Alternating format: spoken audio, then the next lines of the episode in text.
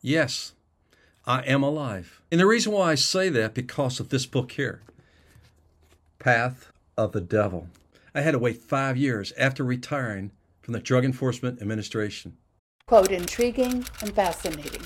I couldn't put it down. We all know the world is full of corruption and greed, and this book puts it out there. End quote, Shirley. In this series, I will interview Larry Ray Harden, a retired DEA agent, and Randy Torgerson, a private investigator.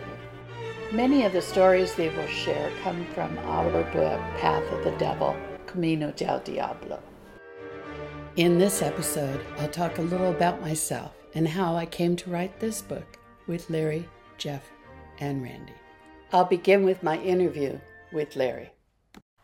So, Larry, tell us a little more about what's important in this book. It was in Yuma, Arizona, where it took place.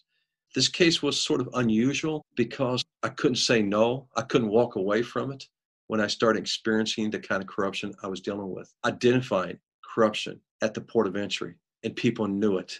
But no one didn't want to do anything about it because it's a small community and you don't want to get hurt by a corrupted cop. It isn't politics, but it's its way of life. Two private investigators, Jeff Pierce and Randy Torgerson, pushed me. Said, Larry, you got to tell the truth. You got to tell people how corrupt it is in law enforcement, how bad it is. And I thought, let's give it a try.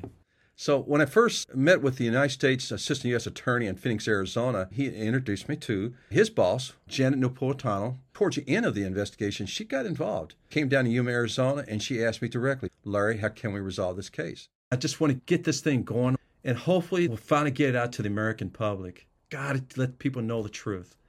It is not about me. It's about what I was doing for the American people.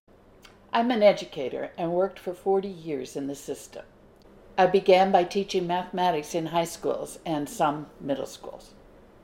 For the last 19 years of my career, I wrote curriculum for the county office in Orange County, California. After retirement in 2010, I was given an opportunity to co write my father's memoir with Wilma Gore. It started with a pencil, a memoir, Leslie B. DeMille. He was a professional artist known all through the country and worldwide. A few years ago, I met retired DEA agent Larry Harden and two private investigators, Jeff Pierce and Randy Torgerson. They convinced me I should write their story. This was a brand new experience for me. When I heard their stories and the excitement and their passion about the stories, I said, okay, let's go ahead. We finished it in about a year and a half. And now I'd like to introduce Larry and have him tell us some stories about growing up in Kentucky, his work with DEA, and the corruption he encountered. Larry, go ahead. Oh, thank you.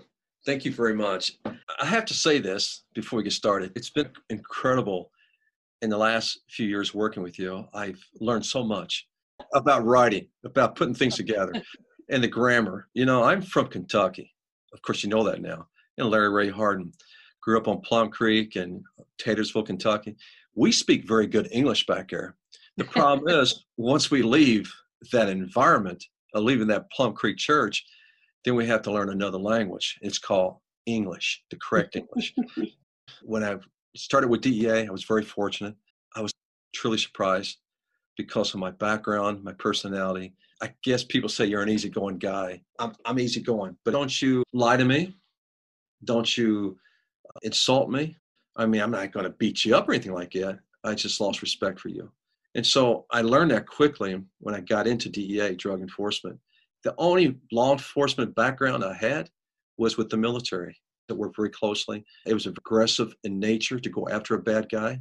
I do like that. And so that really carried well with me throughout DEA.